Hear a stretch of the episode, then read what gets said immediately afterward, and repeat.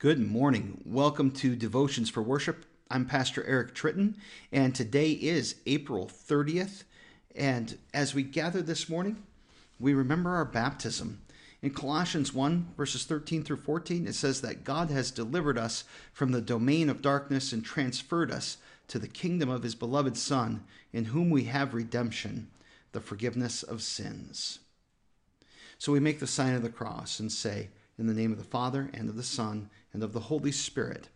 Amen. We pray. O Lord, this is the day that you have made.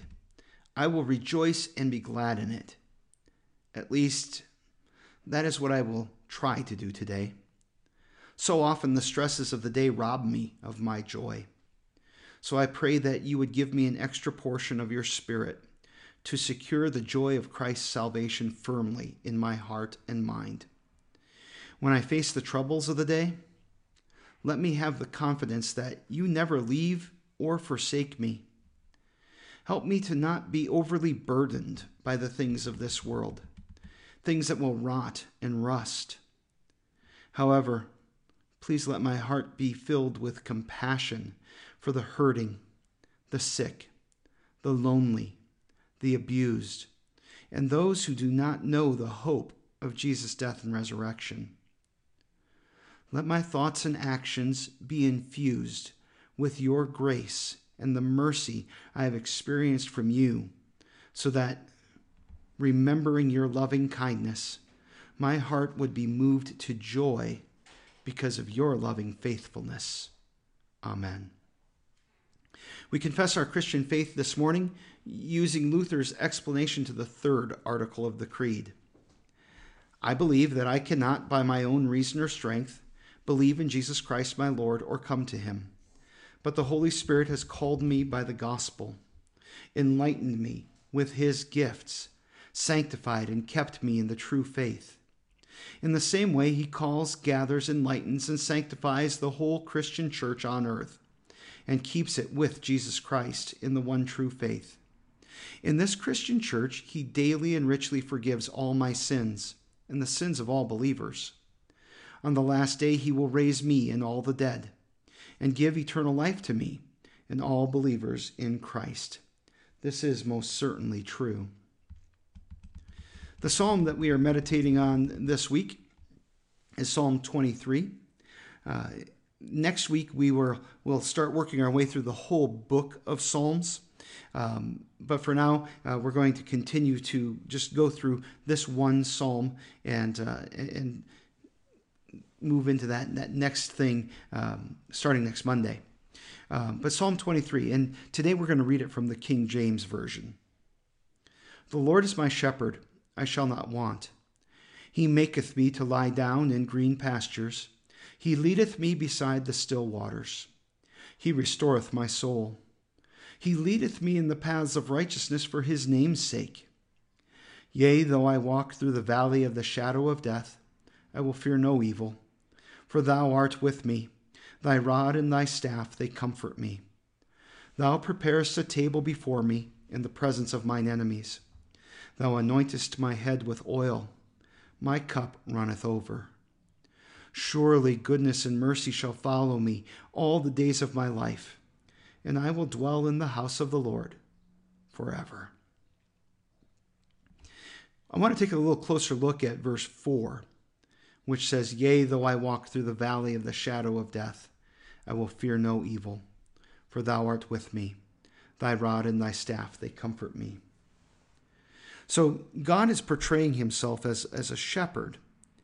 And when you think about this, this shadow of the this valley of the shadow of death, I, I think a lot of times people think of that as the moments just before death and, and then when we die.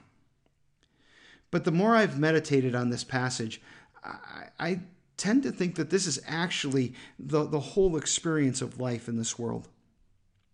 You know, right now we're living in this time of pandemic, and it's like a shadow is over us, and it's a shadow of death. And in other aspects of our lives, even when we don't have a pandemic, there's always this experience of, of aging, and there's always this uh, danger that, that lurks out there in the world. Uh, and, and we know that life is fragile. And so there's this sense that we are always living in this deathly shadow that, that lingers over us. And it could be very tempting to, to be fearful uh, in the midst of that. I mean, when you think of all of the things that could happen to you, you know, really death is the, the last and worst thing that can take place. Now, the psalmist says, you know, even though I walk through that valley of the shadow of death, I will not fear any evil. Why is that? Why can he be bold? Why can we be bold to fear no evil? He says, For thou art with me, thy rod and thy staff, they comfort me.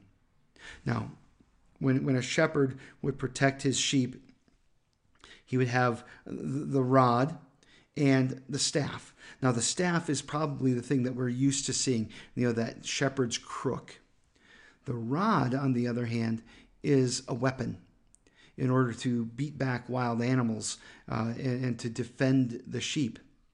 So, on the one hand, you have this uh, you know, offensive weapon that the shepherd would use to protect the sheep. On the other hand, you have kind of this defensive tool that is used to correct the sheep. And God is always at work in our lives, defending us and correcting us, leading us and guiding us.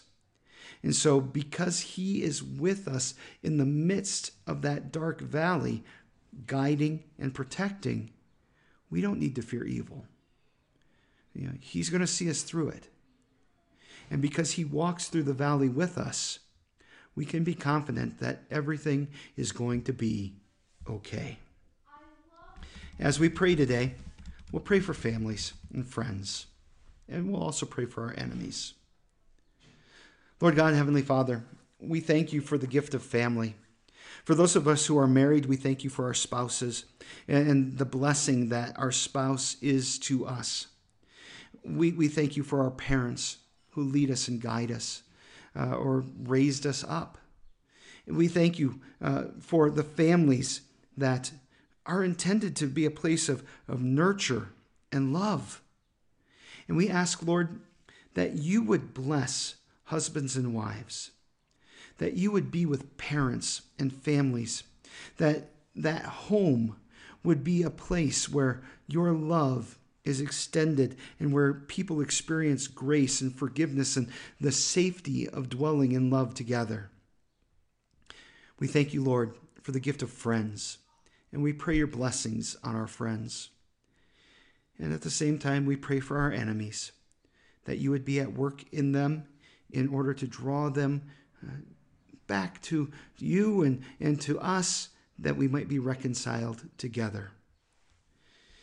We pray these things in Jesus' name, and we pray as Jesus teaches us. Our Father, who art in heaven, hallowed be thy name. Thy kingdom come. Thy will be done on earth as it is in heaven. Give us this day our daily bread, and forgive us our trespasses, as we forgive those who trespass against us.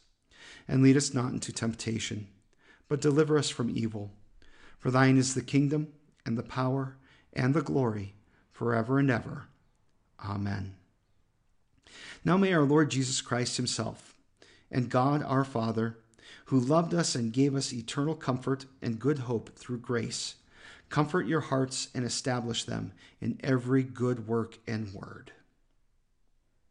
Thank you so much for being with, with me today. I, I want to take just a moment of your time and tell you something I'm excited about. I'm looking forward to uh, uh, finishing up this week's worth of devotions because when I finish this week, uh, I will have gone all the way through the Gospel of Mark. I would have uh, gone through uh, Psalm uh, 91, uh, Psalm 23, Psalm 1, and, uh, uh, and also through the entire Luther's Small Catechism in the, in the morning and the evening devotions. So I find myself kind of at a, a cusp and at a, a, turning point. And as I was looking ahead and saying, what, what should I do going forward? Um, I'm going to spend some time looking at the Psalms in the morning devotions. And I want to work our way through the Psalms. And, and, yeah, I'm going to go back to Psalm 1. I won't spend as much time on it this time as I did last time, but I want to refocus on that and spend some time um, going through that entire book. And then, and the reason I want to do that is because the Psalms are the prayer book of the Bible. And it's here that God teaches us how to pray, how to sing praises. It's here that we meet Jesus in worship. And on top of that, this, this incredible book guides us uh, as we interact with God.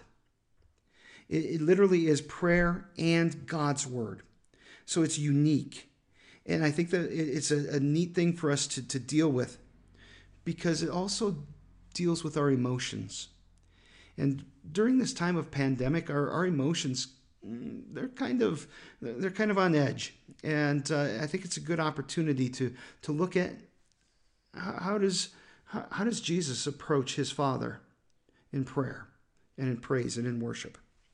So that's the morning devotions, and then in the evening devotions, I'm going to start over with the uh, uh, the small catechism. Hopefully, I'll do a better job this time. Um, but realistically, uh, this is a good gift that we have. It, it, it really summarizes Christian doctrine in a beautiful way and describes the life of faith in a wonderful way. So please join me uh, as we walk through the uh, the Psalms and through uh, the small catechism again as we take time to pray and to focus on God's gifts. Hey, God's blessings on your day. Thanks for being with me.